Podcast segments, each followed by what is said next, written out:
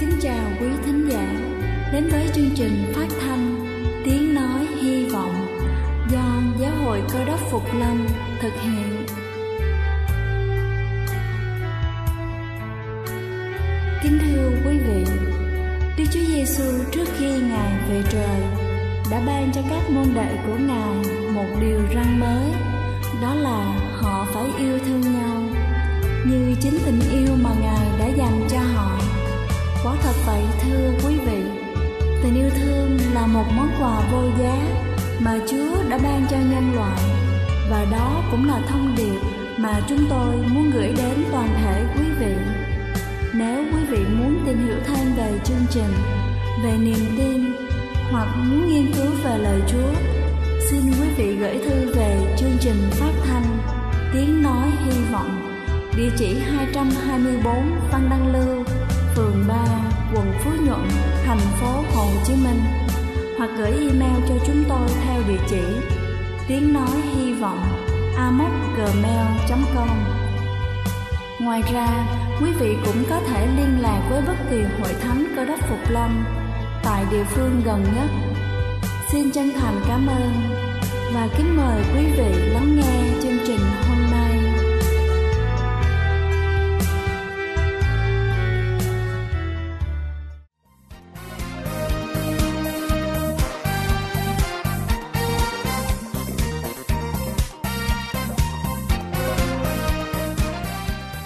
Xin thân ái kính chào toàn thể quý vị khán giả thương mến. Đột quỵ là bệnh có tỷ lệ tử vong rất cao và để lại nhiều di chứng nặng nề. Đột quỵ xảy ra đột ngột khi sự tưới máu não bị giảm dẫn đến phần não tương ứng bị hủy hoại.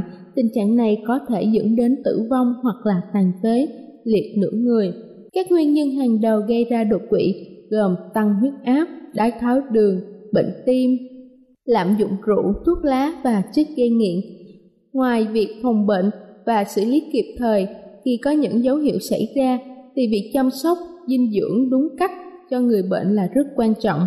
Theo bác sĩ Trần Thị Thu Liễu Bệnh viện Y học cổ truyền thành phố Hồ Chí Minh cho biết, bệnh nhân đột quỵ cần có chế độ dinh dưỡng giàu vitamin, khoáng chất, ăn nhiều trái cây, rau quả, ngừng hút thuốc lá, hạn chế rượu bia, giảm thức uống có hại như là trà, cà phê, ngoài ra cần giảm muối. Không ăn thức ăn chế biến sẵn như là đồ hộp, thức ăn đông lạnh, thức ăn nhanh và thịt muối. Và sau đây, tôi và quý vị sẽ cùng nhau tìm hiểu một số thực phẩm tốt để phòng ngừa bệnh đột quỵ. Thứ nhất đó chính là ăn nhiều cá, mỗi tuần vài ba lần để thu nhận axit béo hệ omega 3 có nhiều trong cá hồi, cá ngừ và cá mồi. Có tác dụng là bảo vệ mạch máu. Thứ hai đó là rau muống. Rau muống chứa nhiều canxi, rất có lợi cho việc duy trì áp lực thẩm thấu của các thành mạch và huyết áp trong giới hạn bình thường là loại rau đặc biệt thích hợp cho những người bị cao huyết áp có kèm theo triệu chứng đau đầu. Thứ ba đó chính là cà chua. Cà chua có công dụng thanh nhiệt giải độc, lương huyết bình can, và hạ huyết áp là thực phẩm rất giàu vitamin C và B. Nếu ăn thường xuyên mỗi ngày 1 đến 2 quả cà chua sống sẽ có khả năng phòng chống cao huyết áp rất tốt, đặc biệt là khi có biến chứng xuất huyết đáy mắt. Thứ tư đó chính là tỏi. Tỏi có công dụng làm hạ mỡ máu và hạ huyết áp. Hàng ngày nếu duy trì ăn đều đặn hai tép tỏi sống hoặc đã ngâm giấm hay là uống 50 lít giấm ngâm tỏi thì có thể duy trì huyết áp ổn định ở mức bình thường. Thứ năm đó là chính là hành tây. Hành tây có thể thêm vào gia vị xào hoặc là luộc. Kiên dùng mỡ động vật, mỗi ngày ăn 100 g. Dùng cho người bị bệnh mỡ trong máu, tăng huyết áp. Thứ sáu đó chính là bưởi. Trong bưởi có hợp chất natrigenin, một hợp chất chống oxy hóa có thể giúp gan đốt cháy lượng mỡ dư thừa, đồng thời bưởi giúp cải thiện quá trình kiểm soát lượng đường trong máu, làm hạ đường huyết, rất tốt cho những người mắc bệnh tim mạch hay là béo phì. Thứ bảy đó chính là dưa hấu. Dưa hấu thanh nhiệt và lợi niệu khá tốt. Từ đó giúp cho huyết áp được ổn định. Người ta còn dùng vỏ dưa hấu 12 gram và thảo huyết minh 12 gram, sắc uống thay cho trà hàng ngày.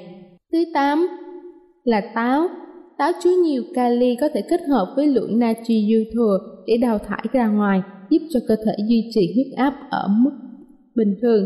Mỗi ngày nên ăn 3 quả hoặc là ép lấy nước uống 3 lần, mỗi lần chừng 50ml. Thứ chín đó chính là nho.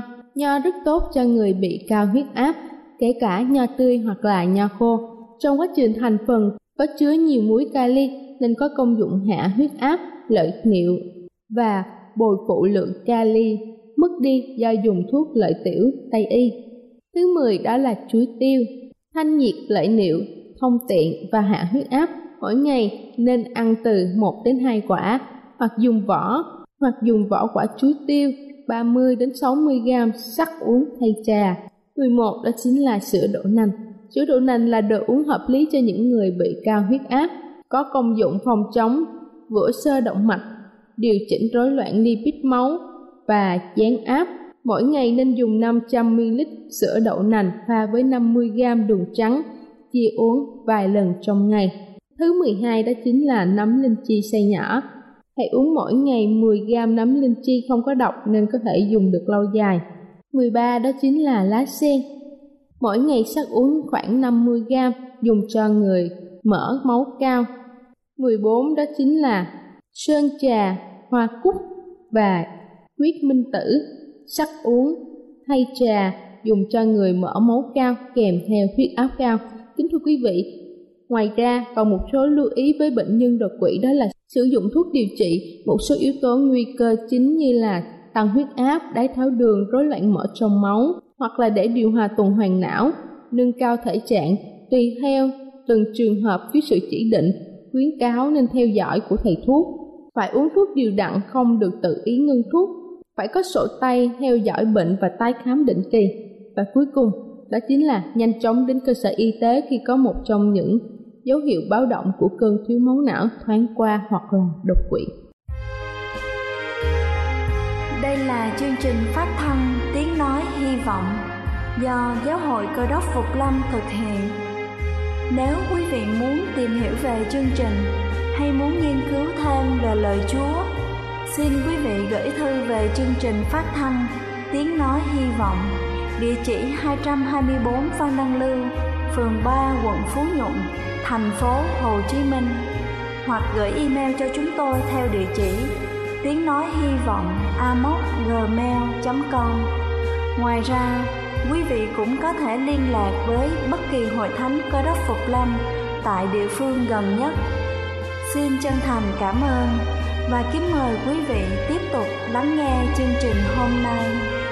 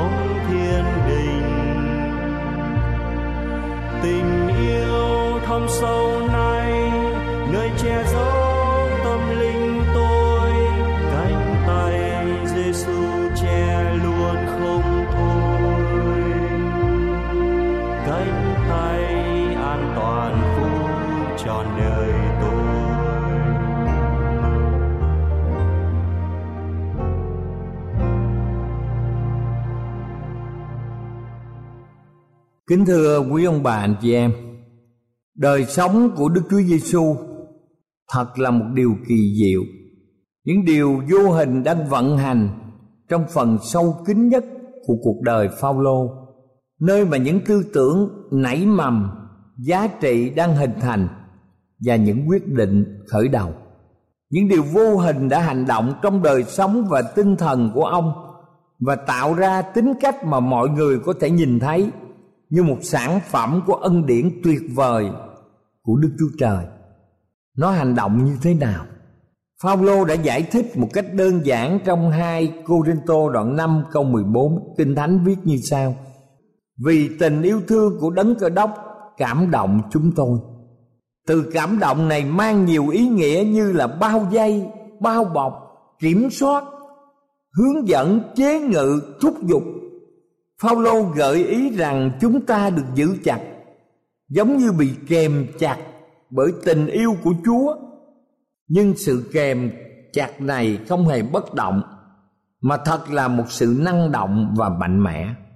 Chúng ta hãy tưởng tượng, chúng ta hãy vượt qua dòng sông Mekong trên một chiếc bè và chúng ta biết rằng sông Mekong chảy từ Tây Tạng qua nhiều nước trước khi đến Việt Nam. Dòng sông chảy xiết, và có những lúc thì dòng nước dữ dội tung bọt trắng xóa để đẩy những chiếc bè của một người đi giữa hai bên vách. Chúng ta hãy tưởng tượng như chúng ta đang vượt sông Colorado trên một chiếc bè dòng sông chảy xiết qua những hẻm núi hiểm trở, sức mạnh của dòng nước dữ dội tung bọt trắng xóa, đẩy chiếc bè lao đi giữa hai bên vách núi mà đá dốc thẳng đứng.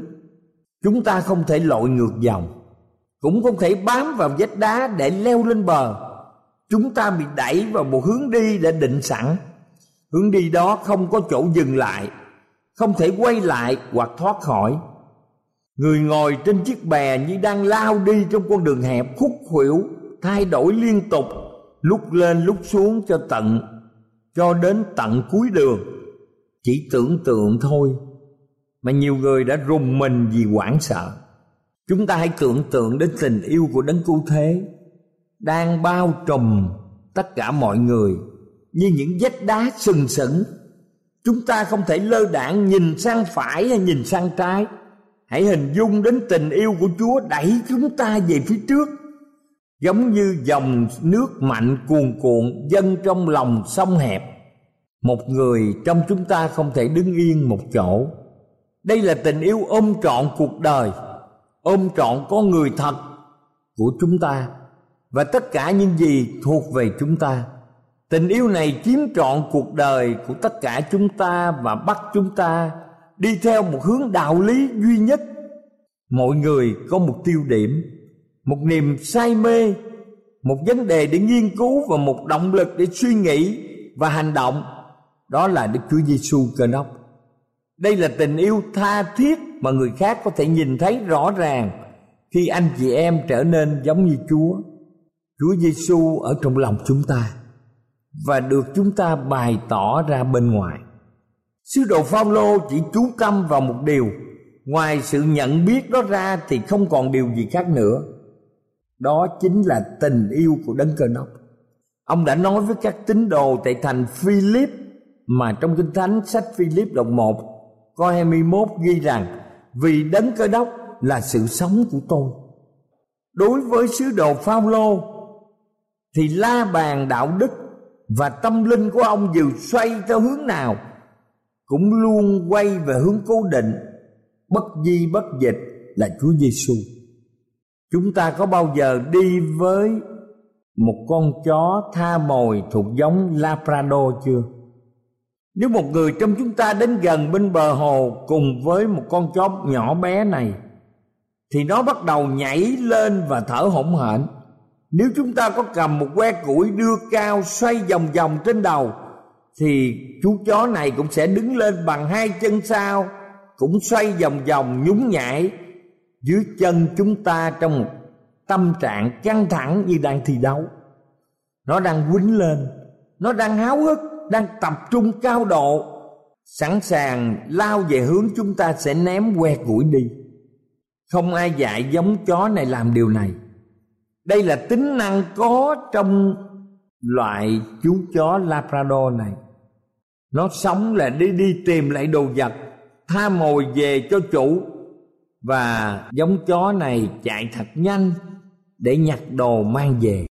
Giây phút mà mỗi chúng ta ném que củi đươi trước khi chú chó này kịp thấy que củi bay trên không trung, thì nó đã chạy đến nơi mà que củi sẽ rơi xuống.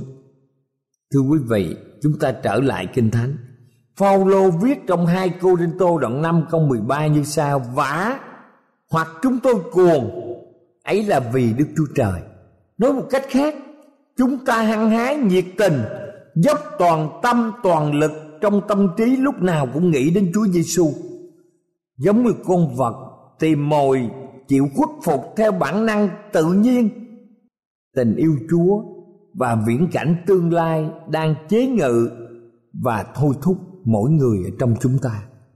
Chúng ta nhìn xem phong lô chúng ta biết có điều gì đó không thấy được nhưng thật mạnh mẽ đang thúc ép.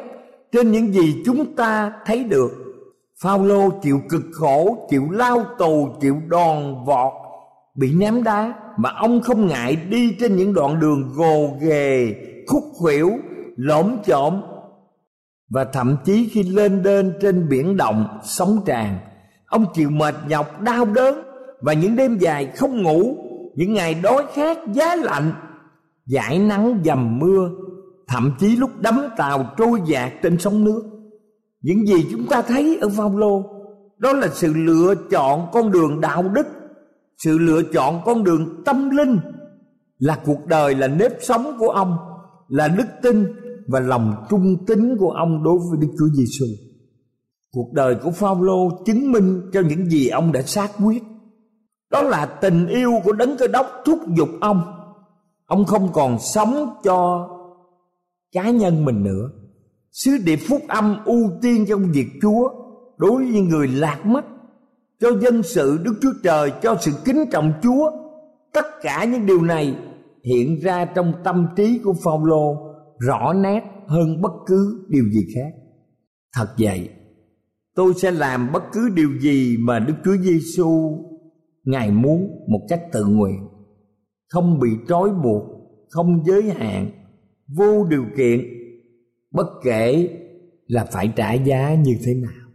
Làm sao để tình yêu của Chúa có thể đi sâu vào được từng ngóc ngách của lòng người, của từng tư tưởng, tình cảm, ý chí làm thế nào để tình yêu ấy đã trở thành sức mạnh điều khiển và hình thành nên một con người xuất sắc về nội tâm làm thế nào cũng chính tình yêu ấy có thể biến đổi đời sống hàng ngày của mỗi chúng ta.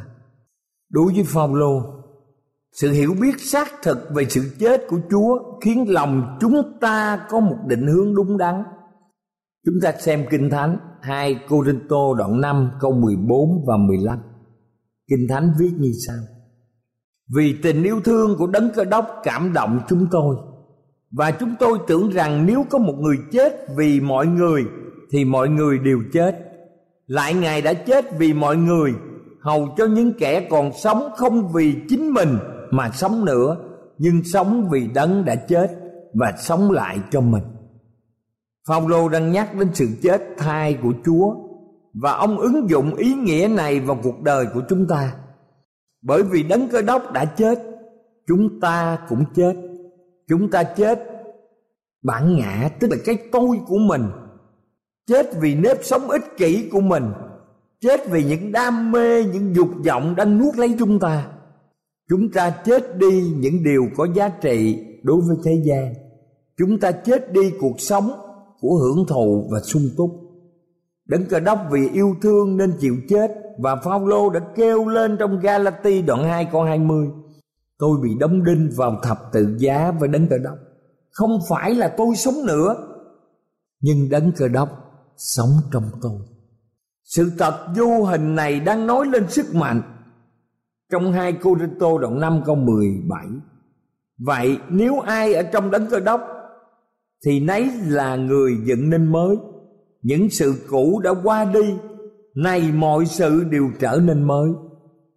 Cho nên khi chúng ta ở trong chúa chúng ta được dựng nên mới. Và những sự cũ sẽ qua đi.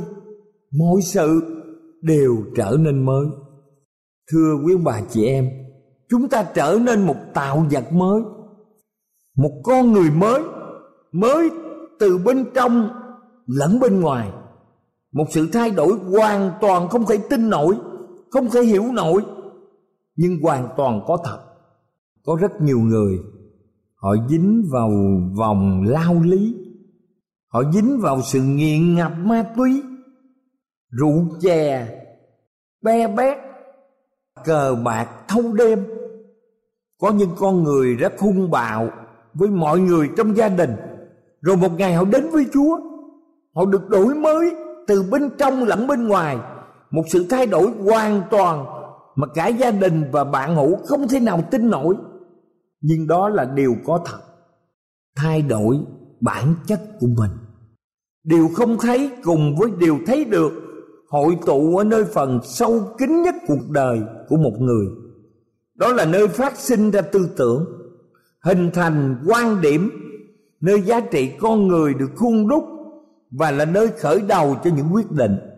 Phần bên trong con người của chúng ta được đổi mới nhờ ân điển biến cải và quyền năng của đức thánh linh, điều này chúng ta có thể tra cứu tại nhà của mình. Ở trong kinh thánh sách tiết đoạn 3 từ câu 3 đến câu 7 hoặc trong sách văn đoạn 3 từ câu 5 đến câu 8 Đức Chúa Giêsu đã trở thành tâm điểm. Bây giờ, chúng ta sống để tôn vinh Chúa, đấng yêu thương và đấng hy sinh vì tất cả chúng ta danh vinh hiển của ngài là quan trọng nhất. Công việc của chúa là ưu tiên hàng đầu. Có một du khách đến thăm một điểm truyền giáo. Tại đây ông thấy có một nữ điều dưỡng đang chăm sóc một người bị phong. Ông ghê sợ lùi lại. Và ông nói rằng, trả cho tôi hàng triệu đô la, tôi sẽ không bao giờ làm việc này. Người y tá mỉm cười đáp rằng, tôi cũng vậy nhưng tôi làm việc này vì Chúa Giêsu, chứ không phải làm gì một điều gì khác. Vì Đức Chúa Giêsu, anh chị em chúng ta sẽ làm được những gì? Chúng ta có thể làm bất cứ điều gì không? Có giới hạn không? Có điều kiện gì không? Và tại sao chúng ta có thể làm một điều? Và tại sao chúng ta có thể làm mọi điều vì Đức Chúa Giêsu. Cuộc sống của chúng ta cũng là một điều kỳ diệu. Dù chúng ta làm việc hay nghỉ ngơi, bận rộn hay thư giãn, Đức Chúa Giêsu vẫn muốn hành động trong từng góc nhỏ của tâm hồn chúng ta để chúng ta trở thành một nguồn động lực phi thường cho những suy nghĩ và hành động. Điều này có thể còn nhiều hơn những gì mà chúng ta có thể giải thích. Vì được tình yêu Chúa thúc giục, anh chị em có thể dành quãng đời còn lại của mình để tìm hiểu càng nhiều và nhiều hơn nữa. Chúa sẽ ban phước cho chúng ta. Vì cuộc sống khi mà chúng ta đổi mới, chúng ta sẽ biết những điều rất kỳ diệu. Những hồng ân của Chúa nhiều hơn bất kỳ số lượng sao nào ở trên bầu trời. Đức Chúa Giêsu hành động trong từng góc nhỏ của tâm hồn mỗi người chúng ta và Ngài trở thành nguồn động lực phi thường cho những suy nghĩ và hành động của chúng ta. Cầu Chúa ban ơn và ở cùng tất cả quý ông bà và anh chị em.